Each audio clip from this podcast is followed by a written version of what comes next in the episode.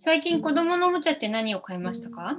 そうですね。4歳の娘用に自転車、あと2歳の息子用に車のおもちゃとかですかね。あいいですね。うちの子はキックボード欲しがってますね。私が子供の頃って家にバービー人形とかがあったんですけど、最近バービーのダイバーシティ的アップデートがよく話題になりますね。あ、うちの子もちょうど人形を欲しがってるところなんですよ。ただ、あの、ダイバーシティっていうと、雇用の話みたいなイメージがありますよね。そうですね。日本だと女性の活躍みたいな文脈でよく使われる言葉ですけど、おもちゃとかでも最近は重要視されてきてますよね。うーん、と言いますと。まあ、こう多様な人々を肯定的に受け入れる姿勢を商品を通じて示すことが求められるようになってますよね。なるほど。それはバービー人形でいうとどういうことなんですかね？バービーって金髪でこう背が高くて白人モデル風の外見じゃないですか。そうですね。こうバービーみたいなっていうと、金髪で目がパッチリして、彫りが深くて、モデル体型の人みたいなのを指しますよね。そうですね。それがこの確率的な美のイメージの拡散につながるとして批判されてきていて、もっといろんな人種とか体型を含めようってなってるそうですね。うん、というと、肌の色とか体型とか、いろんなバービーが売られるようになってきたってことですか？そうですね。背の高さとか体の細さ、あと顔とか髪質もアジア人とか黒人の特徴を反映させたバービーが出ていますね。うん、今あのシェアいただいたカタログを見てるんですけど、今って170以上のバリエーションがあるんですね。まあ特に売れてるのはアフロヘアで健康的な体型の黒人バービーみたいですね。なんかこれまでの白人、細身、金髪のバービーとは全然違いますね。そうですね。黒人の女の子たちの間で健康に良くない薬剤を使用して髪をまっすぐに肌を白くしようっていうのがこれまで流行ったりっていうのがこう社会問題になったこともあるらしいんですけど、そういうのってバービーみたいなファッション道路の影響も少なからずあるでしょうし、企業が発する美のイメージが多様であるべきっていうことでしょうね。うん、確かに。実際のね、人間のモデルにしても、白人の比率があまりにも高かったり、あと健康的には問題のあるこう異様な細さが、そういうのが求められたりだとか、そういうことってこれまでも問題になってましたよね。ってことは、ファッションの世界でこう特定の外見の人たちだけを美の象徴として登場させるっていうことが、もう今問題視されてきてるってことですよね。そうですね。しかしこう、アジア系ほとんどの日本で、アメリカで売られてるアジア系バービーあんまり見ないのって皮肉ですよね。ああ、確かに見たことないかも。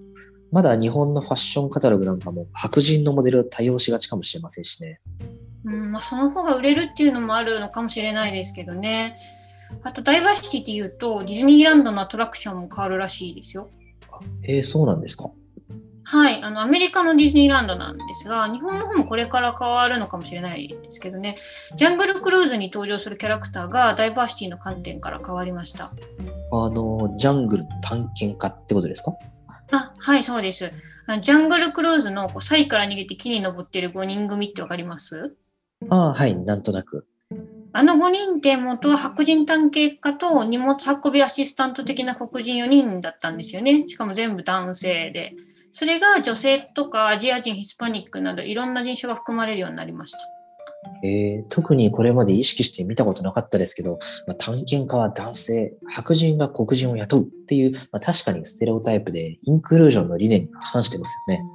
はい、私も意識したことはなかったんですが、そうですよね。しかも白人以外のキャラクターもアシスタントじゃなくて、ちゃんとそれぞれ芸術家とか研究者とかバックストーリーが用意されてます。日本人もいろいろらしいですよ。えー、日本人の探検家ですか？はい、あの昆虫学者の昆虫之助博士っていうキャラクターです。なるほど。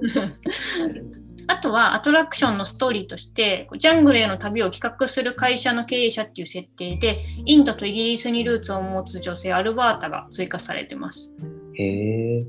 経営者ってステレオタイプな考え方したら白人男性を置くと思うんですよ。でもあえてアジアとヨーロッパのミックスルーツでこう女性ってところにこうディズニーのアップデートに意思を感じますね。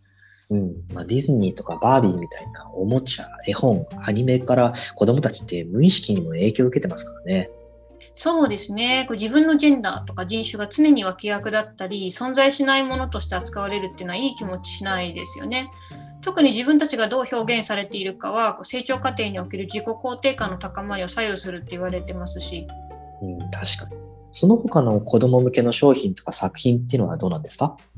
セサミストリートはロヒンギャ難民の双子をキャラクターとして追加してますね。ノアとアジーズっていう双子です。えー、こう難民として新しい国で生活を始める子供たちっていうのも今増加してますもんね。まあ、そういう子たちをこういないものとして扱わないってことですよね。そうですね。あと、あのおなじみのトランプ、カードゲームのトランプも新しいのが出てますね。クイーングって言うんですけど、キングを男女2人ずつのモナーク、君主にして、で、クイーンを女公爵のダッチェスと公爵のデュークにして、で、ジャックを王子のプリンスと王女のプリンセスに変更して、男女の序列付けをしない製品にしたそうです。それも言われてみれば、キングってクイーンより偉いの？とか、王子はいるけど王女はいないの？っていうことですよね。はい、そういう疑問を持った子供が開発のきっかけらしいですね。うん、そういえば、あの、トイ・ストーリーでおなじみのミスターミセス・ポテトヘッドもこうダイバーシティとインクルーシブの観点からこうただのポテトヘッドに変更になったって報道を見ました。そうですね。さまざまなパーツを組み合わせることで、ジェンダーを自由に設定できるようになってきますね。アメリカではね、もう22万人以上の子どもたちが同性同士の両親と暮らしているそうなので、そういう家庭でおもちゃを買うときに、自分たちの家族が選択肢に存在しないのは変ですよね。うん、セサミストリートみたいな映像作品にも変化が起こっているってことですけど、ドラマとかもどうなんですかね？それもかなり変わってきてますね。例えば日本人ってアメリカの映画とかドラマだと、これまで変な役が多かったじゃないですか。うん、確か例えばあの映画のティファニーで朝食をに登場する日本人男性のユニヨシとかそうですよね。こう白人の俳優が背が低くてメガネで出っ歯っていう、まあ、当時の日本人のステレオタイプみたいな外見を面白かしく演じて問題になったっていう。はい。そういうのってこうアジア人とか日本人の視力だったり背の高さだったり歯並びをからかっていいみたいな印象を社会に与えちゃいますよね。確かに。あと恋愛ドラマでセックスザ・シティってあったじゃないですか。あれもこう多様な人種が入り混じるニューヨークを舞台にした作品なのに主人公たちのこう数多い恋の相手にアジア人男性は登場しないんですよ。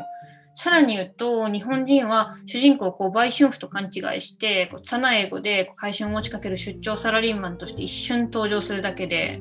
えー、なんかあんなにご長寿のドラマで映画にまでなってるのに、しかもニューヨークにたくさん住んでるアジア人男性っていうのはいない存在になってるんですか？そうです。変ですよね。シックスザ・シティはこうゲイの男性のステレオタイプな描き方で問題になりましたよね。主人公の親友のおしゃれで何でも話せるこう独特の話し方の人がゲイみたいな。ああのドラマって結構前からあると思うんですけど、最近のは違ってきてるんですかね？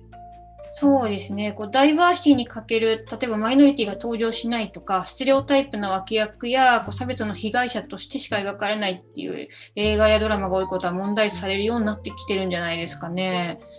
うん、そうなんですね。最近で言うとあのゾンビサバイバルドラマの「ウォーキング・デッド」とかはゲイとかレズビアンのキャラクターもそういう